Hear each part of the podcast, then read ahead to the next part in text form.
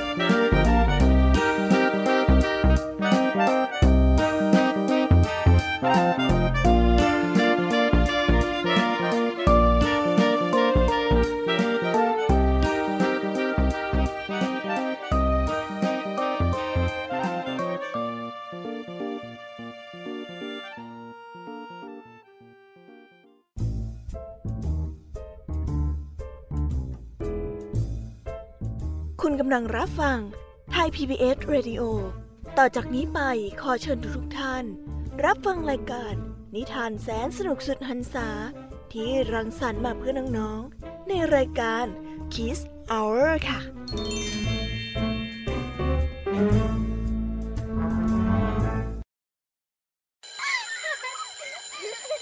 โรงเรียนเลิกแล้วกลับบ้านพร้อมกับรายการ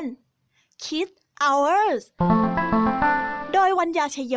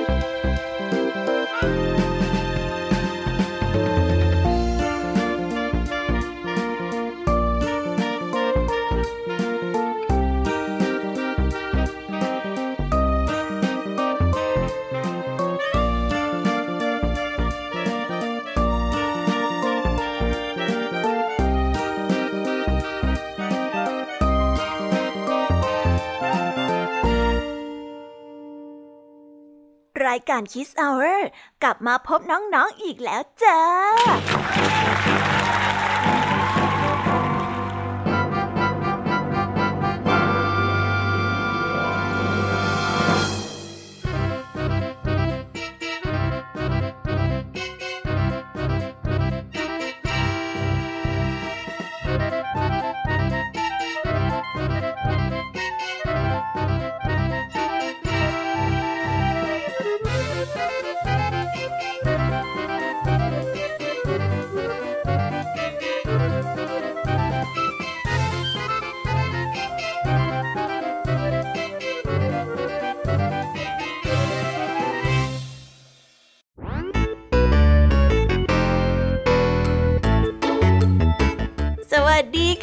สวัสดียามเย็นในวันที่ไม่เร่งรีบกับช่วงเวลาผ่อนคลายหลังเลิกเรียนแบบนี้นะคะ เป็นยังไงกันบ้างคะเด็กๆ วันนี้ไปเจอเรื่องราวอะไรกันมาบ้าง เรียนกันเหนื่อยไหม เล่นสนุกกันหรือเปล่า แล้ววันนี้เป็นยังไง มีปัญหาอะไรกวนใจไหมเอ่ย ถ้ามีเนี่ยต้องรีบบอกคุณพ่อคุณแม่หรือว่าผู้ปกครองเลยนะคะ พี่ยามีเองก็เป็นห่วงน้องๆเหมือนกันนะ แต่ว่าให้ไปดูแลน้องๆก็ไม่ได้ เพราะต้องทำหน้าที่เล่านิทานอยู่ตรงนี้ยังไงล่ะพี่แยมมี่ก็ต้องขอฝากให้น้องๆช่วยดูแลตัวเองกันด้วยนะคะ แต่ว่าตอนนี้เนี่ยได้เวลาของพี่ยามีแล้วก็พองเพื่อนในรายการ Kiss Hour ที่จะมาทำหน้าที่ดูแลน้องๆ ให้เพลิดเพลินไปอย่างปลอดภัยในโลกแห่งจินตนาการกันแล้วล่ะค่ะ นิทานมากมายที่จับมามัดรวมกันให้น้องๆได้รับฟังกันในแต่ละช่วงนั้น เตรียมพร้อมและกำลังรอให้น้องๆไปผจญภัยพร้อม ๆ กัน กับนิทานมากมายหลายเรื่องในวันนี้นั่นเองก่อนอื่นมาเตรียมตัวกันก่อนเลยดีกว่าค่ะ ว่าวันนี้เนี่ยจะได้รับฟังนิทานเรื่องอะไรกันบ้าง วันนี้คุณครูไหวใจดี ก็ได้มาพร้อมกับนิทานคุณธรรมทั้งสองเรื่อง ซึ่งวันนี้คุณครูไหวก็ได้นำนิทานเรื่องพายุฝุ่นกลางทะเล และเรื่องไม่สามัคคี ก็มีแต่จะแพ้มาฝากพวกเรากัน ส่วนเรื่องราวจะสนุกสนานแค่ไหนนั้น ต้องไปรอติดตามพร้อม ๆ กันนะคะเด็กๆ ส่วนพี่ยามีเล่าให้ฟังในวันนี้ก็มาพร้อมกับนิทานทั้ง 3 เรื่องที่น้องๆจะได้รับฟังกันยาวๆ ที่ต่อจากช่วงของคุณครูไหว ในเรื่องแรกของพี่ยามีวันนี้ พี่ยามีขอเสนอนิทานเรื่อง ความพยายามของนกน้อย และดาบอัศวิน และก็ปิดท้ายด้วยเรื่องวัวหายไปไหนนั่นเอง นิทานสามเรื่องของพี่ยามีในวันนี้ พี่ยามีขอการันตีเลยค่ะว่า สนุกอย่างแน่นอน วันนี้ลุงทองดีกับเจ้าจ้อยก็ได้เตรียมนิทานสุภาษิตมาฝากพวกเรากันอีกเช่นเคยค่ะ ซึ่งในวันนี้มากับสำนวนที่ว่า ขี่ช้างจับตั๊กแตน โอ้โห วันนี้เนี่ยสำนวนดูยิ่งใหญ่จังเลยนะคะ ส่วนความหมายของคำคำนี้จะเป็นอย่างไร เอาไว้ไปรอฟังกันในช่วงนิทานสุภาษิตกันได้เลยนะคะ แล้วก็ปิดท้ายกันอีกเช่นเคย กับนิทานพี่เด็กดีจากทางบ้าน ซึ่งวันนี้พี่เด็กดีก็ได้เตรียมนิทานเรื่อง ดินแดนเด็กดีมาเล่าให้กับพวกเราได้ฟังกัน ในช่วงนิทานเด็กดีนั่นเองโอ้โหเป็นยังไงล่ะ แค่ได้ฟังแค่ชื่อเรื่องนิทานก็น่าสนุกแล้วใช่ไหมล่ะคะเด็กๆ พี่แอมีก็ตื่นเต้นที่จะรอฟังนิทานแสนสนุกที่พวกเรารออยู่ไม่ไหวแล้วล่ะค่ะ มีแต่เรื่องที่น่าฟังทั้งนั้นเลยนะคะเนี่ย เอาละค่ะ เพื่อไม่ให้เป็นการเสียเวลา พี่แอมมี่ว่า น้องๆ คงจะพร้อมกันแล้วใช่ไหมล่ะคะ งั้นตอนนี้เราไปเตรียมตัวรับฟังนิทานเรื่องแรกจากคุณครูไหวใจดีกันได้เลยค่ะ คุณครูไหวมารอน้องๆกันอยู่แล้ว งั้นเราไปหาคุณครูไหวกันเถอะค่ะ ไปกันเลย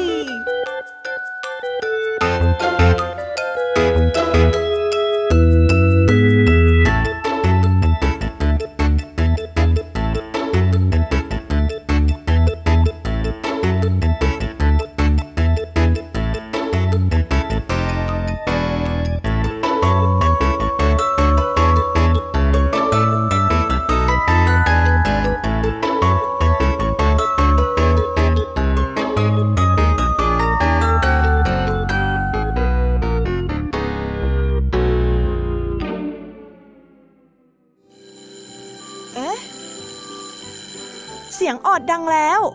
อุ้ยต้องไปเข้าเรียนแล้วล่ะค่ะ ไม่รอช้า เราไปหาคู่ไหวกันเถอะ ไปกันเลย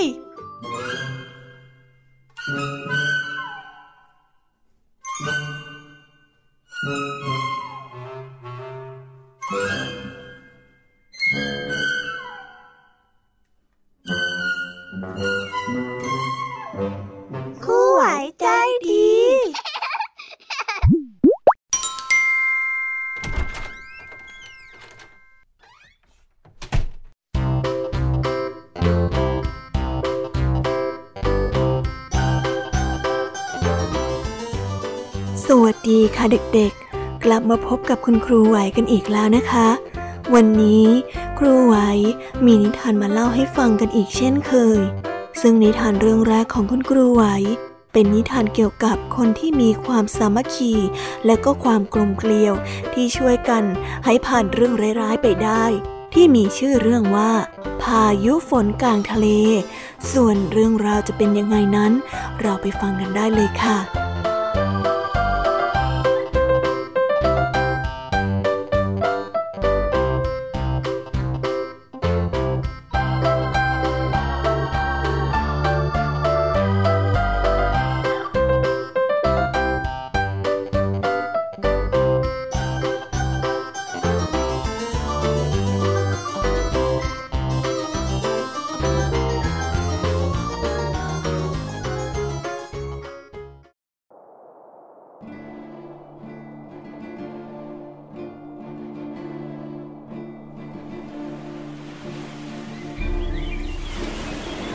ในท้องทะเล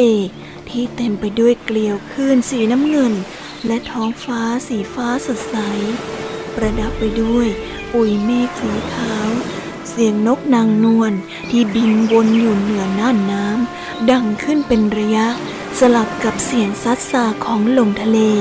กลางมหาสมุทรที่แสนกว้างใหญ่ มีเรือทะเลลำหนึ่ง แล่นไปตามเกลียวคลื่นเรือลำนี้ บรรทุกสินค้ามาจนเต็มลำ เมื่อพบแผ่นดินที่ไหนก็จะแวะค้าขายที่นั่น จากเกาะหนึ่งไปสู่อีกเกาะหนึ่ง ล่องเรือไปเรื่อยๆ อย่างไม่มีที่สิ้นสุด กับตันเรือลำนี้มีชื่อว่าแอนดริว เขา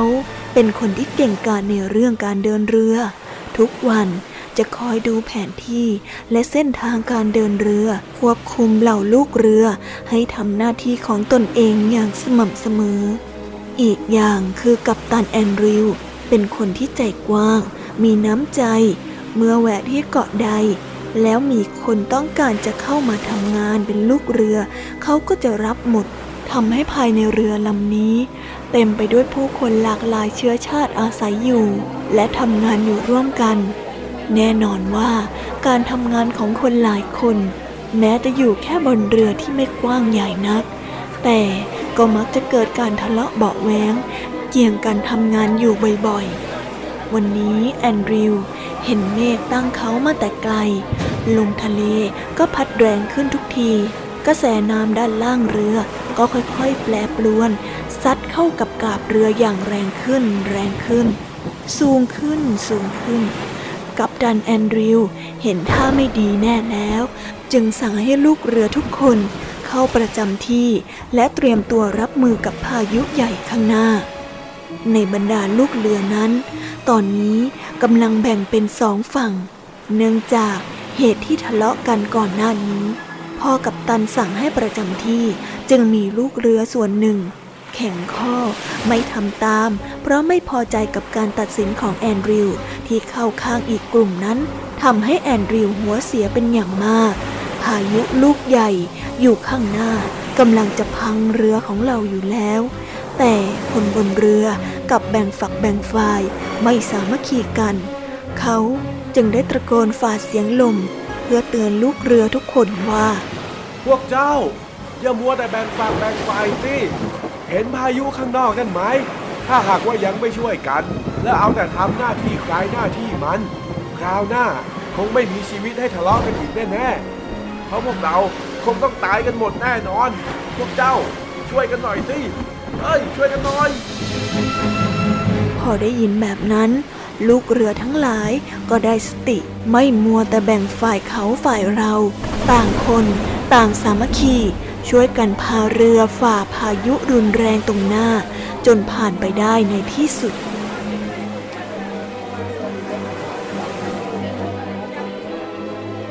นิทานเรื่องนี้ก็ได้สอนให้เรารู้ว่า ไม่ว่าจะเจอกับปัญหาหรืออุปสรรคใด ๆ ขอเพียงทุกคนมีความสามัคคี ร่วมมือร่วมใจ ไม่ทะเลาะแบ่งแยกกัน สุดท้ายเราก็จะสามารถผ่านพ้นอุปสรรคนั้นไปได้แน่นอน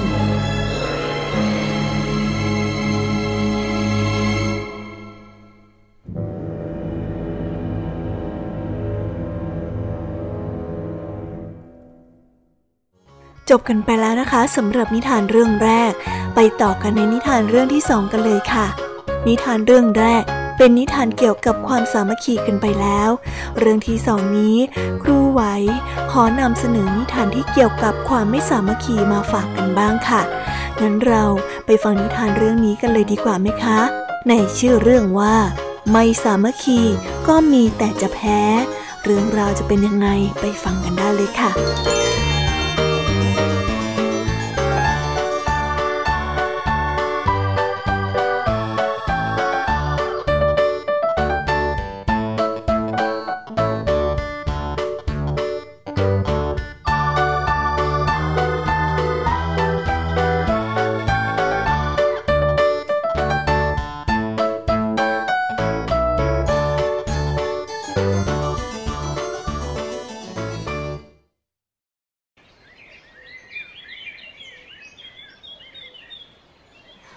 โรงเรียนแห่งหนึ่ง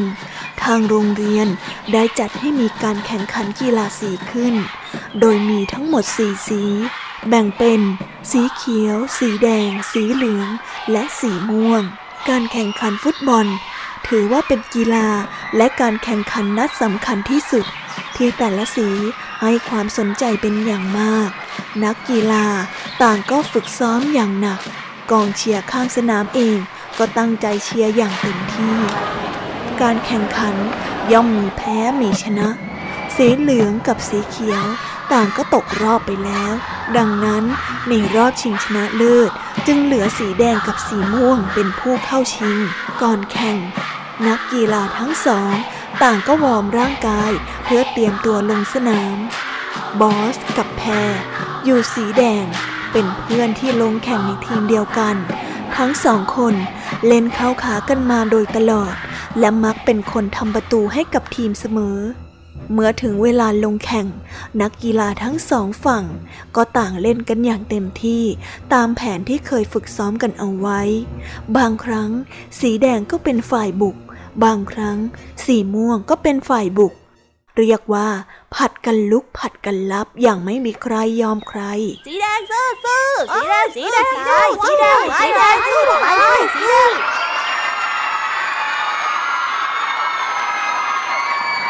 สีม่วงสู้สู้สีม่วงสู้ตายสีม่วงสู้สู้สีม่วงสู้ตาย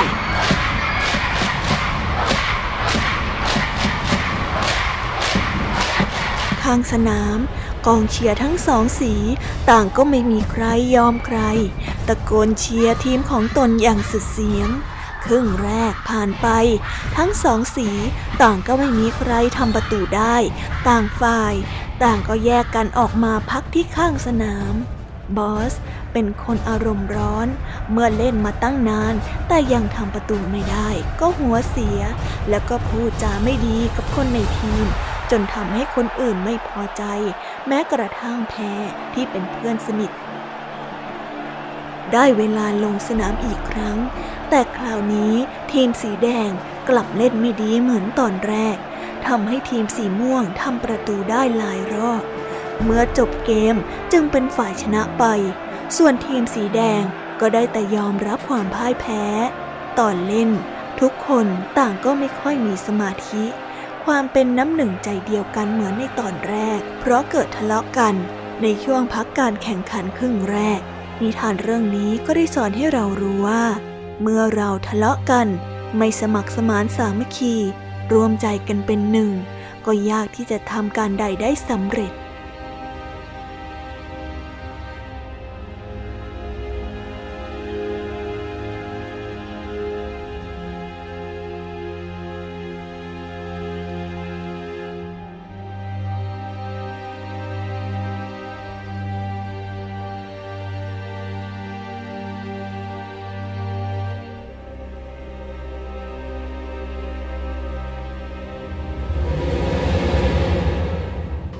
แล้วก็จบกันไปแล้วนะคะสำหรับนิทานทั้งสองเรื่อง เป็นยังไงกันบ้าง เห็นข้อแตกต่างของความสามัคคี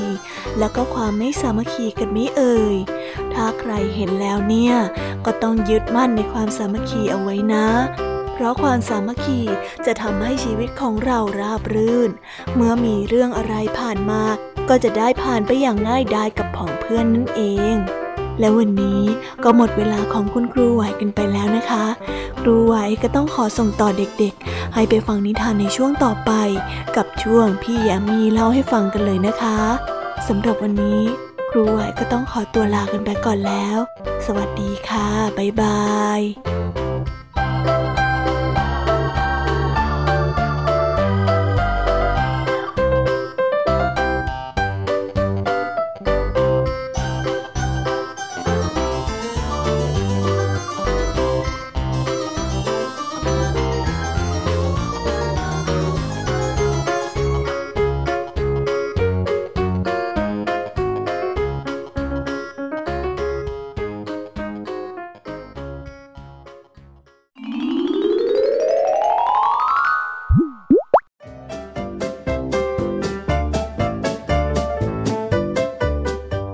วัสดีค่ะน้องๆ สวัสดีกันอีกรอบ กลับมาพบกับพี่ยามีในช่วง พี่ยามีเล่าให้ฟังกันอีกแล้ว นิทานเรื่องแรกของพี่ยามีในวันนี้ พี่ยามีขอเสนอนิทานเรื่อง ความพยายามของนกน้อย เรื่องราวจะเป็นยังไง เราไปฟังกันได้เลยค่ะ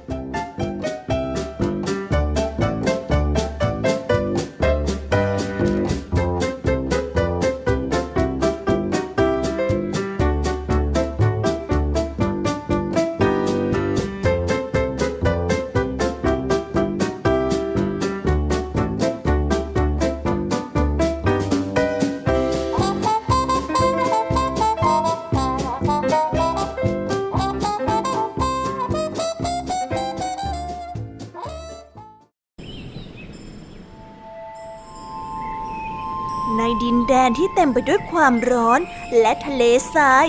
มีบนเนินเขาที่ไม่มีต้นไม้ใด ก็ไม่สามารถเจริญเติบโตได้ ในทุกๆวัน ที่ผืนนี้จะมีฝูงนกบินผ่านมา เพื่อไปหาอาหารจากทางทิศใต้ และกลับรังไปทางทิศเหนือ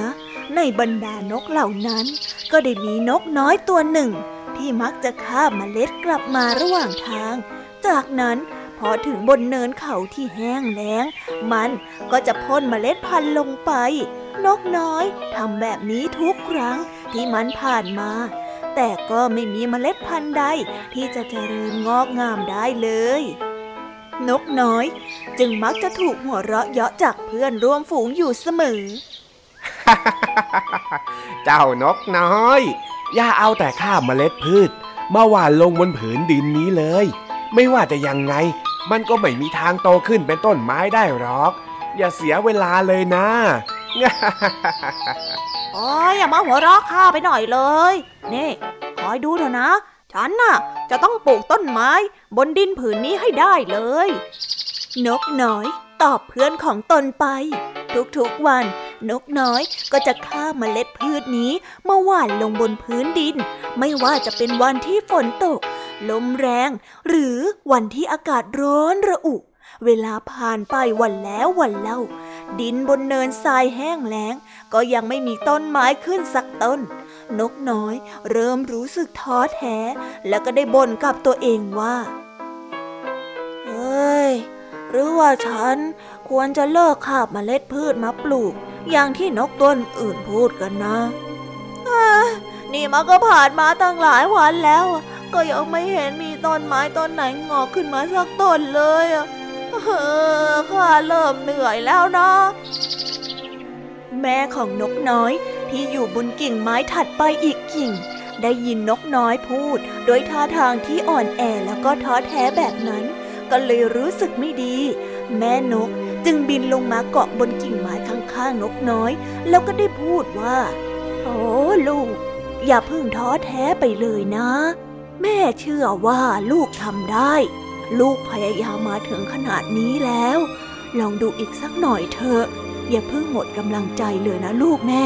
แม่เชื่อว่าลูกของแม่เนี่ย ต้องทำให้เนินทรายที่แห้งแล้งนั้น เต็มไปด้วยต้นไม้ที่สูงใหญ่ได้แน่ๆ เพราะคำปลอบโยน และการให้กำลังใจจากแม่นก นกน้อยก็เลิกท้อแท้แล้วก็ฮึดสู้อีกครั้ง จนวันหนึ่ง มีลมพายุฝนลูกใหญ่พัดมา วันนี้มันออกไปหาอาหารทางใต้ไม่ได้ เพราะว่าลมแรงเกินไป และนั่นหมายความว่า วันนี้นกน้อยจะพลาดการปลูกต้นไม้ลงเนินทรายด้วย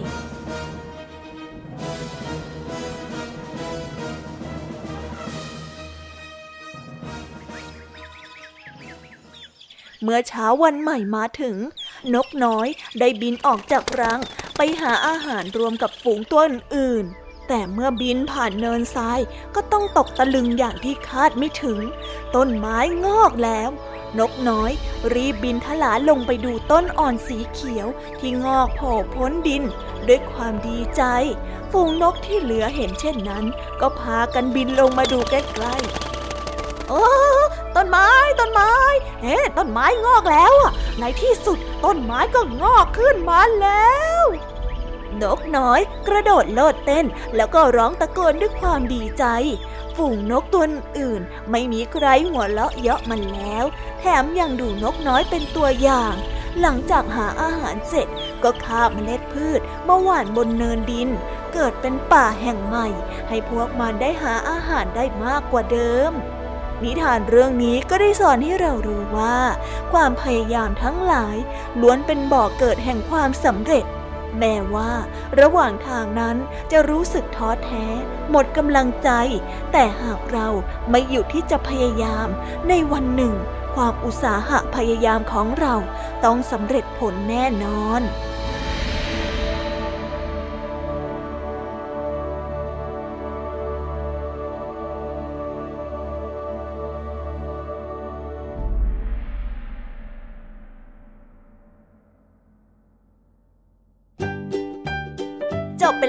สำหรับนิทานเรื่องแรก งั้นเราไปต่อกันในนิทานเรื่องที่สองกันเลยนะคะ ในนิทานเรื่องที่สองนี้ มีชื่อเรื่องว่า ดาบอัศวิน ส่วนเรื่องราวจะเป็นยังไง ไปฟังพร้อมๆกันได้เลยค่ะ ไปฟังกันเลย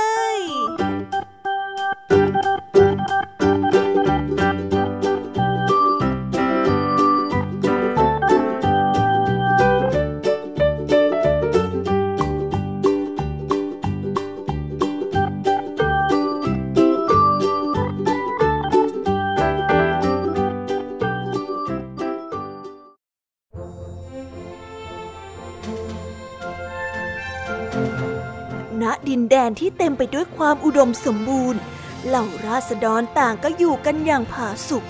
ในเมืองนั้นมีโรงเรียนสอนการเป็นอัศวินที่มีชื่อเสียงโด่งดังอยู่ เหล่าชายหนุ่มที่ร่างกายแข็งแรง ไม่ว่าใคร ต่างก็เข้าเรียนที่โรงเรียนแห่งนี้ทั้งสิ้น ในทุกๆปี เมื่อมีนักเรียนอัศวินรุ่นใหม่เข้ามา ก็มีอัศวินที่สำเร็จการศึกษาออกไป เรียกได้ว่า ทั่วทั้งแผ่นดินไม่ว่าจะหันมองไปทางไหน ก็ล้วนเต็มไปด้วยอัศวินชุดเกราะเน็บดาบไว้ข้างเอวในโรงเรียนของอัศวินนั้น มีตำนานที่เล่าต่อๆกันมาว่า บนหอคอยที่อยู่บนสุดของโรงเรียน มีดาบวิเศษ ถูกเก็บเอาไว้ เรียกว่าดาบอัศวิน ผู้ใดที่ได้ครอบครองดาบเล่มนี้ ก็จะกลายเป็นอัศวินที่แข็งแกร่ง แล้วก็เก่งกาจที่สุด ไม่ว่าใครก็ไม่สามารถเอาชนะได้ ดังนั้นในทุกวันจึงมักจะมีนักเรียนอัศวิน แอบลักลอบขึ้นไปอยู่บนหอคอย เพื่อค้นหาดาบอัศวินเล่มนี้ แต่ คนแล้วคนเล่า ไม่ว่าจะขึ้นไปหาสักเท่าไร ก็ไม่มีใครเจอดาบอัศวินเล่มนี้เลย ในบรรดาอัศวินทั้งหมด ได้มีอัศวินอยู่คนหนึ่ง ที่ไม่เคยขึ้นไปหาดาบอัศวินบนหอคอยเลยสักครั้งเดียว เขามีชื่อว่าอเล็กซ์ อเล็กซ์เป็นเด็กอัศวินที่มีรูปร่างหน้าตาธรรมดา และเป็นที่รักของเพื่อนๆ เนื่องจากเป็นคนที่อัตยาศัยดี ชอบช่วยเหลือผู้อื่นอยู่เสมอ ทั้งยังมีจิตใจที่เปลี่ยนไปด้วยคุณธรรม และความซื่อสัตย์เขาเป็นคนเดียวที่ไม่เชื่อว่าจะมีดาบอัศวินที่จะช่วยให้เขาเก่งกาจอย่างที่คำล่ำลือกล่าว แต่เป็นความมานะฝึกฝนเพียรพยายามตั้งหากที่จะทำให้เขากลายเป็นอัศวินที่ดี ดังนั้นอเล็กซ์จึงตั้งใจเรียนรู้แล้วก็ฝึกฝนตนเองอย่างสม่ำเสมอ จนเมื่อวันจบการศึกษามาถึง ครูใหญ่ก็เรียกอเล็กซ์ให้ไปพบที่ห้อง เมื่ออัศวินหนุ่มไปถึง ครูใหญ่ก็เอ่ยชมเชยเขาที่ตั้งใจฝึกฝนจนกลายเป็นอัศวินที่เก่งที่สุดในรุ่น แต่ก่อนจะออกจากห้อง ครูใหญ่ก็ได้เอ่ยถามเขาขึ้นมาว่า ครูได้ยินว่าตั้งแต่เข้ามาเรียนที่นี่ เจ้าไม่เคยไปค้นหาดาบอัศวินที่อยู่บนหอคอยเลยแม้แต่ครั้งเดียว มันทำไมกันหรือ คนอื่นไปกันเยอะแยะทำไมเจ้าจึงไม่คิดเช่นนั้น คำถามของครูใหญ่ สร้างความประหลาดใจให้กับอเล็กซ์มากเลยทีเดียว เขาก็ได้ตอบกลับไปว่า เพราะผมไม่คิดว่าดาบแค่เล่มเดียว จะทำให้คนเราเก่งขึ้นได้ ถ้าหากว่าอยากจะเก่งจริง ก็คงจะต้องขยันฝึกฝนหาความรู้ด้วยตัวเอง ไม่ใช่จะเอาแต่พึ่งพาดาบวิเศษ แบบนั้นถึงจะเป็นอัศวินที่ดีได้ครับ เมื่อได้ฟังคำตอบของอัศวินหนุ่มครูใหญ่ก็หัวเราะชอบใจเสียงดัง พยักหน้าเห็นด้วย ก่อนจะกล่าวว่า อืม เจ้ารู้หรือเปล่า การที่เจ้ามีใจมุ่งมั่น มุมนะฝึกฝนเรียนรู้ ทั้งยังมีจิตใจซื่อตรง ไม่สั่นคลอนกับสิ่งของที่ล่อตาล่อใจ นั่นแหละ คือการเป็นอัศวินอย่างแท้จริง ความจริงแล้วบนหอคอยนั่นไม่เคยมีของวิเศษอะไรอยู่เลย ดาบอัศวินที่เล่าลือกัน ว่ามีพลังช่วยให้ผู้ครอบครองแข็งแกร่งและเก่งขึ้น ที่จริงแล้วก็คือหัวใจที่เต็มเปี่ยมไปด้วยความมุ่งมั่น ที่พร้อมจะช่วยเหลือคนอื่น แถมยังเป็นหัวใจที่ยุติธรรม และมีความเพียรพยายามทำหน้าที่ของตนให้ดี โดยที่ไม่ต้องหวังพึ่งพาแต่ของวิเศษ และตอนนี้ เจ้าก็ได้มีดาบอัศวินเป็นของตัวเองแล้วละนิทานเรื่องนี้ก็ได้สอนให้เรารู้ว่า ไม่ว่าจะทำอะไร ก็ควรทำอย่างซื่อสัตย์รับผิดชอบต่อหน้าที่ของตน ฝึกฝนหาความรู้อย่างตรงไปตรงมา ไม่หวังแต่จะพึ่งสิ่งศักดิ์สิทธิ์ที่ไม่รู้ว่า แท้จริงแล้วมีจริงหรือไม่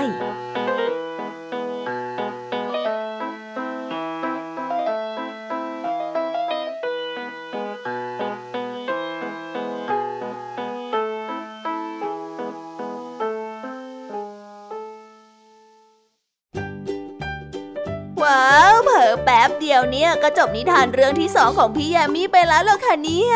น้องๆจุใจกันแล้วหรือยังเอ่ยพี่ยามีรู้นะว่ายังไม่จุใจกัน งั้นถ้าหากว่ายังไม่จุใจ เราไปต่อกันในนิทานเรื่องที่สามของพี่แยมี่กันเลยดีกว่าไหมคะ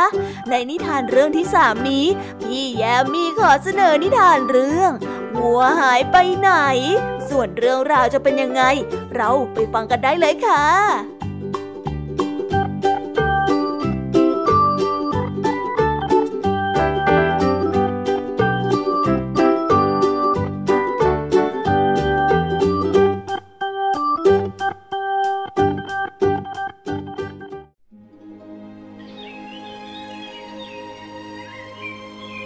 ในทุ่งหญ้าอันกว้างใหญ่ ชาวบ้านมักจะนำฝูงวัวมาเลี้ยงไว้ ซึ่งการเลี้ยงวัวนั้นก็ไม่ได้ยุ่งยากอะไรมากนัก เพียงแต่ในตอนเช้า ก็ต้อนมันไปที่ทุ่งหญ้า คอยดูไม่ให้มันหายไปไหน พอตกเย็นก็ต้อนมันกลับเข้าคอกเป็นอันเสร็จเรียบร้อย การต้อนฝูงวัวที่เล็มหญ้าทั้งวันออกจะเป็นงานที่ค่อนข้างน่าเบื่อ เพราะนอกจากจะนั่งเฝ้าวัวแล้วก็ไม่ได้ทำอะไรอีก เพียงแต่มีเรื่องต้องคอยระวังคือ ระวังฝูงวัวจะหายไป ก็ต้องคอยเฝ้าดูให้ดีเท่านั้น ไม่เช่นนั้นอาจจะเสียฝูงวัวทั้งฝูงไปก็ได้ ดังนั้นจึงมีหลายบ้านที่ใช้ให้เด็กๆ เป็นคนมาดูแลวัว เพราะเป็นงานที่ไม่ยากจนเกินไปนัก ในระแวกนั้นจึงมีเด็กที่คอยเลี้ยงวัวอยู่สองคน ชื่อจืดกับบุญมี เด็กทั้งสองคนนี้มีนิสัยที่แตกต่างกันมาก เพราะจืดเป็นเด็กที่ค่อนข้างซุกซน รักความสนุกสนาน ชอบเที่ยวเล่นเป็นที่สุด ส่วนบุญมีกลับเป็นเด็กที่ค่อนข้างใฝ่รู้ ไม่ชอบเล่นซุกซน แต่ชอบการคลุกอยู่กับหนังสือ เพื่อหาความรู้ใส่ตนเองวันนี้จืดกับบุญมีต้องไปต้อนฝูงวัวออกไปกินหญ้าเหมือนทุกๆวัน หลังจากทั้งสองคนช่วยกันตอนฝูงวัวมาจนถึงทุ่งหญ้าเขียวขจีที่มีหญ้าเพียงพอ จืดก็ได้ออกไปเที่ยวเล่น วิ่งซนอย่างสนุกสนาน เพราะคิดว่าบุญมีจะต้องคอยดูแลฝูงวัวอยู่แน่ๆ ส่วนบุญมีจากที่หาร่มไม้นั่งเสร็จ ก็หยิบหนังสือขึ้นมา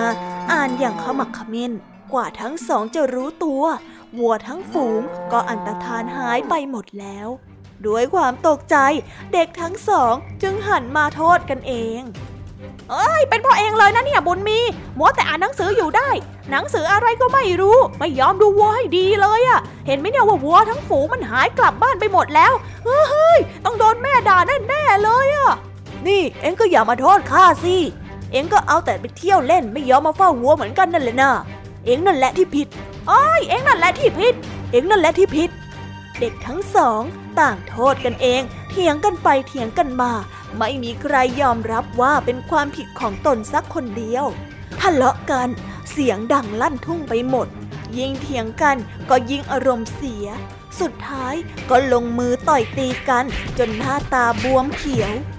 ตกเย็นเมื่อทั้งสองคนกลับบ้าน โดยที่ไม่มีฝูงวัวกลับมาด้วย ถมหน้าตาทั้งสองคนก็ยังเขียวช้ำและก็บวมเป่งจากการทะเลาะวิวาทกันเอง เมื่อผู้เป็นแม่รู้เรื่องทั้งหมด ก็โมโหเป็นอย่างมากตำหนิทั้งสองคนเป็นการใหญ่ ที่ไม่ทำหน้าที่ของตนให้ดี คนหนึ่งก็เอาแต่ห่วงเล่นสนุก เที่ยววิ่งเล่นซุกซน ส่วนอีกคนแม้จะเป็นคนใฝ่รู้ ขยันอ่านหนังสือหาความรู้ใส่ตนเอง แต่ก็เป็นความขยันที่ผิดที่ผิดเวลา สุดท้ายทั้งสองคนก็โดนผู้เป็นแม่จับลงโทษ นิทานเรื่องนี้ก็ได้สอนให้เรารู้ว่า แม้ว่าจะทำเรื่องดี แต่หากละเลยหน้าที่และความรับผิดชอบของตนเอง ก็ย่อมส่งผลเสีย แล้วก็นำมาซึ่งความเสียหายได้ในที่สุด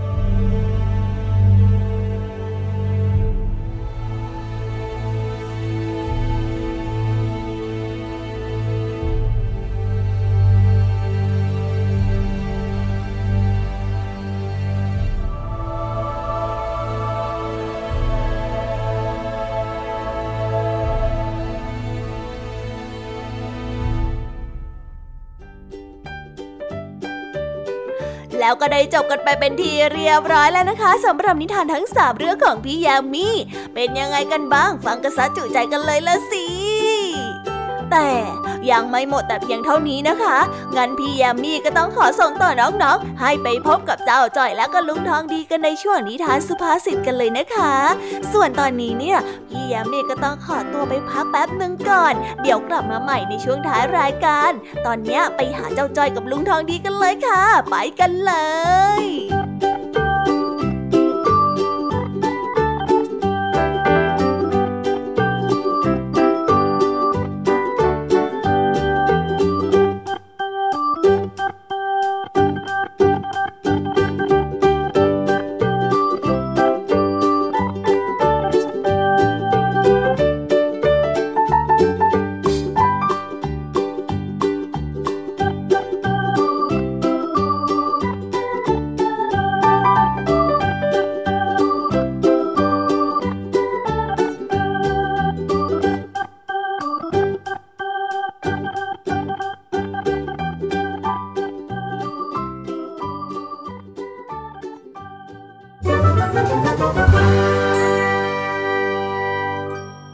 นิทานสุภาษิต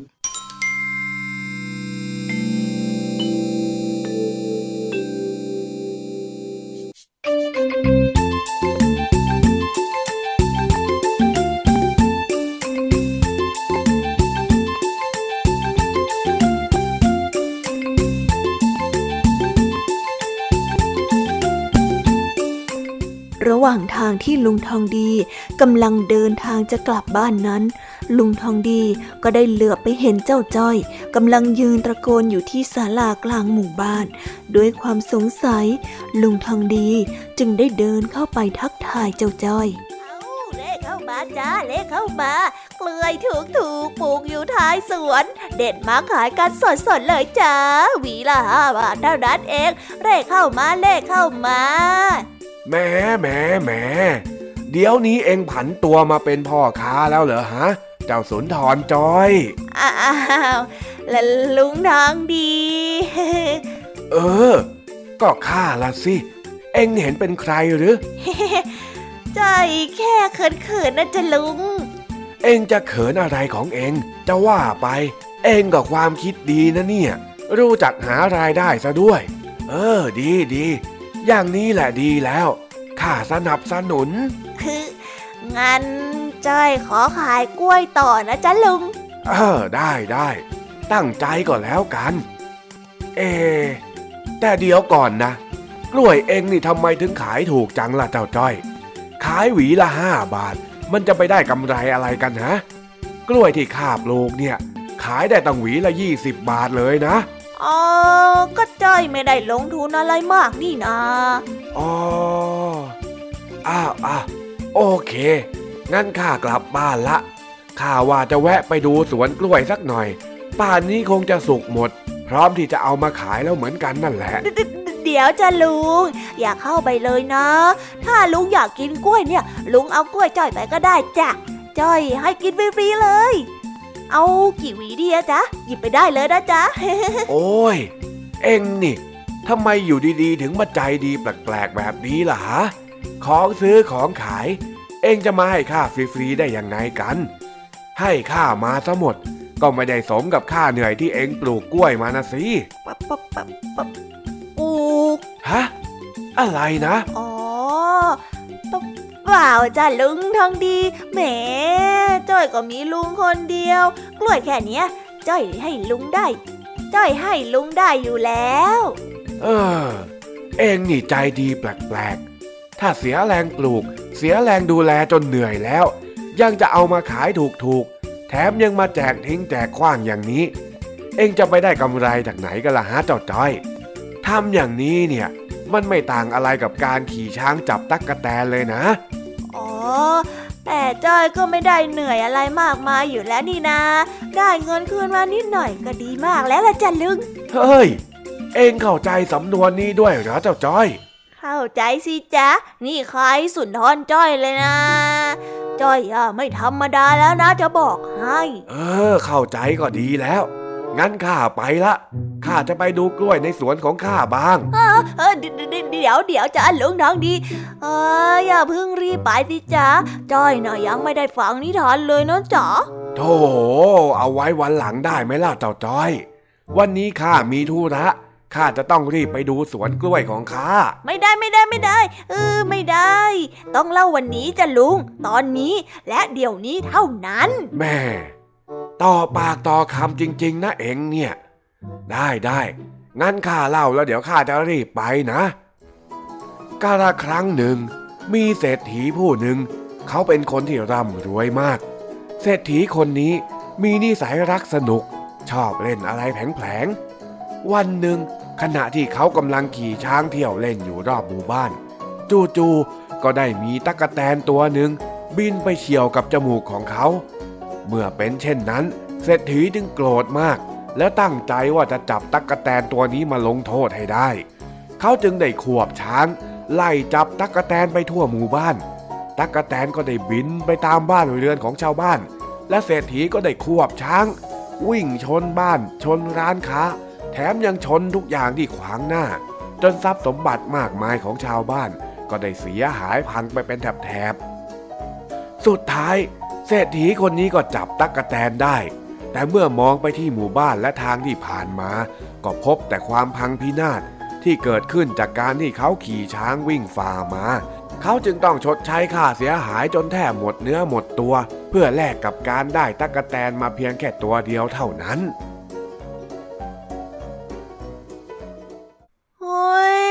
คุ้มค่าจริงๆด้วย ลงทุนขี่ช้าง ไปไล่เอาเป็นเอาตาย ได้ตั๊กแตนมาตัวเดียวเออ นี่แหละ ก็เหมือนกับที่เองเอากล้วยมาขายถูกๆแบบนี้นี่แหละข้าถึงบอกยังไงล่ะ ว่ามันไม่คุ้มค่าเหนื่อย ที่เองตั้งใจปลูกมันขึ้นมาหรอกเฮ้จ้านี่ก็จะค่ำแล้วอะลุง เดี๋ยวจ้อยเก็บของกลับบ้านก่อนดีกว่านะจ๊ะ วันเนี้ยจ้อยไม่ขายแล้วล่ะ แน่ ดูสิเนี่ยข้าเลยไม่ได้ไปดูสวนกล้วยเลย อ้าวอ้าวงั้นเดี๋ยวข้าช่วยเองเก็บก็ได้ จากนั้นเจ้าจ้อยกับลุงทองดี ก็ได้เดินช่วยกันถือกล้วยกลับบ้าน ระหว่างทางลุงทองดีก็นึกสงสัย จึงได้ถามเจ้าจ้อยขึ้นมาว่า เออ เจ้าจ้อย ว่าแต่เองไปปลูกกล้วยไว้ตรงไหนหรือข้าไม่เห็นจะรู้มาก่อนเลย ไม่ได้ปลูกจ้ะ จ้อยไปเอากล้วยของคนอื่นมา อ๋อ หัวการค้านี่ทำตัวเป็นพ่อค้าคนกลางซะด้วย รับจากที่อื่นมาขายใช่ไหมล่ะ ไม่ได้เป็นพ่อค้ากลางนะจ๊ะ จ้อยอะไปเอามาเฉยๆ แบบว่าไปเด็ดมาเลยอะจ๊ะ เออ เองนี่มันหัวดี รู้จักหารายได้ ทั้งๆทที่ไม่ต้องลงทุนอะไรเลย แม่เองเนี่ยมันสุดยอดจริงๆ สมแล้วที่เป็นหลานข้าว่าแต่เองไปเด็ดมาจากไหนล่ะฮะ หลังบ้านจ้ะ เอ๊ะหลังบ้านเองมันเป็นแม่น้ำนี่นา มันจะไปมีกล้วยได้ยังไงกัน อ๋อ ก็หลังบ้านของลุงทองดีนะจ๊ะ เอ๊ะถึงบ้านแล้วนี่นะเดี๋ยวจ้อยขอแยกตรงนี้เลยแล้วกันนะจ๊ะ เดินกลับบ้านดีๆนะลุง อ๋อ เออเออโชคดีโชคดี แต่จู่ๆในระหว่างที่กำลังเดินทางกลับบ้านนั้น ลุงทองดีก็นึกขึ้นมาว่า เอ๊ะเมื่อกี้ไอ้จ้อย มันบอกว่าเด็ดกล้วยมาจากหลังบ้านเรา แล้วตรงนั้นมันก็เป็นสวนกล้วยของเรานี่หว่า แถมมันยังบอกว่า เอามาขายแบบไม่ต้องลงทุนซะด้วย เอ๊ะอืมมันแปลกๆนะอ๋อ ชัดเลย ไอ้จ้อย นี่เองขโมยกล้วยข้าไปขายเหรอเนี่ย กลับมานะไอ้จ้อย เองมาโดนข้าเขกหัวซะหน่อยเถอะ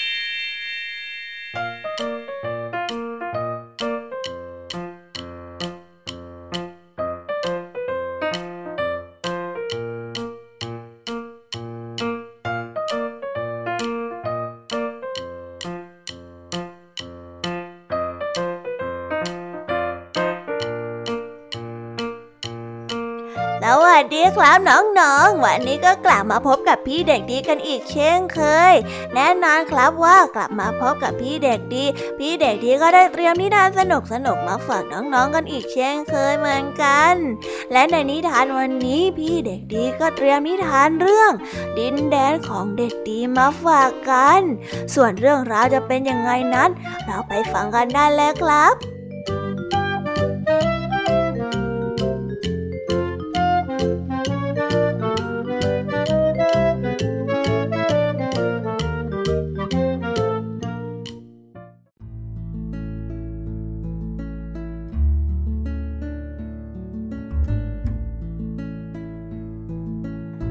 ายดินแดน ชอบเรียนวิชาศิลปะและวิชาพละศึกษา แต่ไม่ชอบเรียนวิชาคณิตศาสตร์ แม่ของดินแดนมักจะบอกให้เขาตั้งใจเรียน แน่นอนว่าดินแดนเป็นเด็กดีเชื่อฟังคุณพ่อคุณแม่ ไม่ว่าจะเป็นวิชาที่ชอบ หรือไม่ชอบก็จะตั้งใจเรียนทั้งหมด แล้วก็พยายามทำความเข้าใจเนื้อหาที่เรียนมาอย่างเต็มที่ ทุกวันพอกลับไปถึงบ้านก็จะหยิบหนังสือเรียนขึ้นมา ทบทวนบทเรียนวันละเล็กวันละน้อย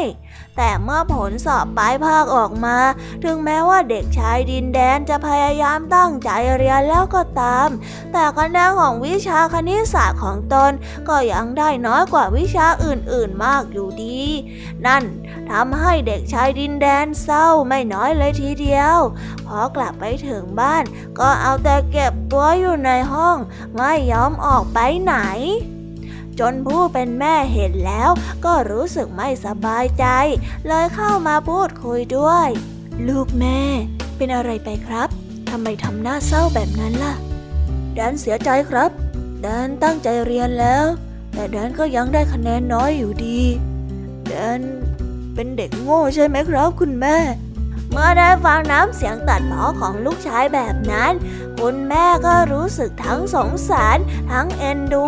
จึงดึงลูกชายเข้ามากอดแล้วก็ปลอบว่า โถ ดินแดนลูก ลูกไม่ได้โง่นะครับ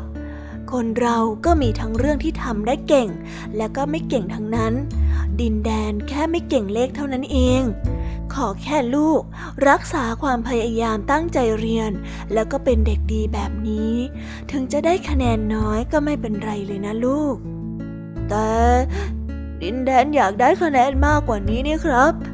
ดินแดนจะพยายามเข้าใจเรื่องที่เรียนให้มากขึ้น ดินแดนจะขยันขยันให้มากๆเลยครับ ดีมากเลยลูก แม่ภูมิใจในตัวดินแดนนะลูก แม่เชื่อว่า ถ้าดินแดนตั้งใจแล้วก็พยายามทำอย่างที่พูด แดนต้องทำได้แน่นอนลูก พอได้รับคำปลอบโยนแล้วก็กำลังใจจากผู้เป็นแม่แล้ว เลยทำให้ดินแดนรู้สึกดีขึ้น ถึงแม้ว่าจะยังเสียใจที่ได้คะแนนน้อย แต่ดินแดนก็เชื่อว่า หากเขาได้ตั้งใจ แล้วก็พยายามให้มากขึ้น สักวันเขาต้องได้คะแนนเยอะกว่านี้แน่นอน นิทานเรื่องนี้ก็ได้สอนให้เรารู้ว่าแม้จะเป็นเรื่องที่เราไม่ชอบ หรือเป็นเรื่องที่เราไม่เก่ง แต่หากเรามีความมุ่งมั่น ตั้งใจแล้วก็พยายามจนสุดความสามารถแล้ว ถึงผลจะออกมาไม่ได้อย่างที่หวัง แต่อย่างน้อย เราก็ยังได้พยายามแล้วก็ได้จบมันไปแล้วนะครับสำหรับนิทานของพี่เด็กดีในวันนี้ เป็นยังไงกันบ้างสนุกกันไหมเอ่ยถ้าเพื่อนๆแล้วก็น้องๆสนุกเนี่ย เอาหลังเดี๋ยวพี่เด็กดี จะเตรียมนิทานสนุกสนุกแบบนี้มาฝากกันอีกเช่นเดิมนะครับ ส่วนวันนี้พี่เด็กดีก็ต้องขอตัวลากันไปก่อนแล้วละครับ สวัสดีครับบ๊ายบาย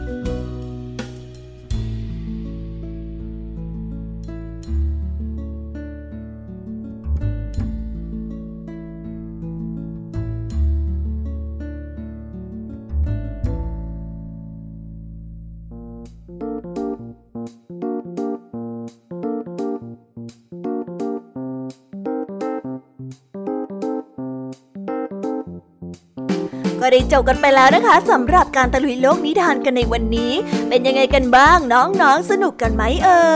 ย วันนี้คุณครูไหวก็ได้มาพร้อมกับนิทานทั้งสองเรื่อง ซึ่งในเรื่องแรกนั้นก็คือนิทานเรื่อง พายุฝนกลางทะเล ที่สอนให้เรารู้ว่า ไม่ว่าจะเจอปัญหาหรือว่าอุปสรรคใด ๆ ขอเพียงแค่ทุกคน มีความสามัคคีร่วมมือร่วมใจ ไม่ทะเลาะและก็แบ่งแยกกัน สุดท้ายเราก็จะสามารถผ่านพ้นอุปสรรคนั้นไปได้แน่นอน และนิทานเรื่องที่สองก็คือนิทานเรื่อง ไม่สามัคคีก็มีแต่จะแพ้ ที่ได้ให้ข้อคิดกับเราว่า เมื่อเราทะเลาะกัน ไม่สมัครสมานสามัคคี รวมใจกันให้เป็นหนึ่ง ก็ยากที่จะทำการใด ๆ ได้สำเร็จส่วนนิทานของพี่แยมมี่นั้น ในวันนี้ก็มากับนิทานสามเรื่อง นั่นก็คือนิทานเรื่อง ความพยายามของนกน้อย ที่ได้ให้ข้อคิดกับเราไว้ว่า ความพยายามทั้งหลายล้วนเป็นบ่อกเกิดของความสำเร็จ ม้ว่าระหว่างทางจะรู้สึกท้อแท้ หมดกำลังใจ แต่หากเราไม่หยุดที่จะพยายาม ในวันหนึ่ง ความอุตสาหะพยายามของเราต้องสำเร็จผลแน่นอน ต่อด้วยเรื่องดาบอัศวินที่สอนให้เรารู้ว่า ไม่ว่าเราจะทำอะไร ก็ควรทำอย่างซื่อสัตย์รับผิดชอบต่อหน้าที่ที่ตนฝึกฝนหาความรู้อย่างตรงไปตรงมา ไม่หวังแต่จะพึ่งสิ่งศักดิ์สิทธิ์ที่ไม่รู้ว่าแท้จริงแล้วมีจริงหรือไม่ และเรื่องสุดท้ายของพี่ยามีก็คือเรื่องวัวหายไปไหน ที่ได้ให้ข้อคิดกับเราไว้ว่า แม้ว่าจะทำเรื่องดี แต่หากละเลยหน้าที่ความรับผิดชอบของตนเอง ก็ย่อมส่งผลเสีย แล้วก็นำมาซึ่งความหายนะในที่สุด ส่วนนิทานสุภาษิตในวันนี้ มากันในสำนวนไทยที่ว่า ขี่ช้างจับตะกะแตนที่มีความหมายที่ว่า การที่ลงทุนทำอะไรไปสมากมาย แต่ได้ผลตอบแทนกลับมาเพียงเล็กน้อย ที่ลุงทองดีได้ใช้สำนวนนี้ว่าเจ้าใจ ที่เอากล้วยมาขายราคาถูกๆไม่คุ้มค่าเหนื่อย แต่ที่ไหนได้เจ้าจ้อยเนี่ย คุ้มซะยิ่งกว่าคุ้ม แถมยังหลอกลุงทองดีได้ซะอยู่หมัดเชียว แหมแสบจริง ๆ เลยนะคะ เจ้าจ้อยเนี่ยปิดท้ายกันด้วยนิทานเด็กดีเรื่อง ดินแดนเด็กดี ที่สอนให้เรารู้ว่า แม้จะเป็นเรื่องที่เราไม่ชอบ หรือเป็นเรื่องที่เราไม่เก่ง แต่ถ้าหากเรามีความมุ่งมั่น ตั้งใจและพยายามอย่างสุดความสามารถแล้ว ถึงผลจะออกมาไม่ได้อย่างที่หวัง แต่อย่างน้อย เราก็ยังได้พยายามแล้ววันนี้เวลาของรายการ Kiss Hour ของเรา ก็ได้หมดลงไปแล้วนะคะ เอาไว้เจอกันใหม่ในโอกาสหน้านะเด็กๆ สำหรับวันนี้พี่แยมมี่แล้วก็พ่องเพื่อนต้องขอตัวลากันไปก่อนแล้วล่ะค่ะบายบายค่ะ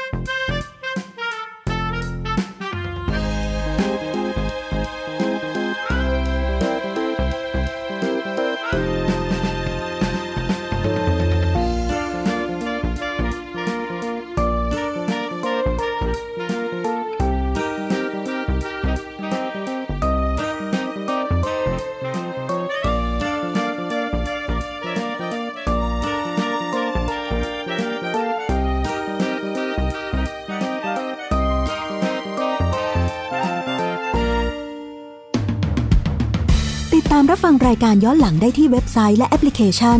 ไทย PBS Radio ไทย PBS Radio วิทยุข่าวสารสาระ เพื่อสาธารณะและสังคม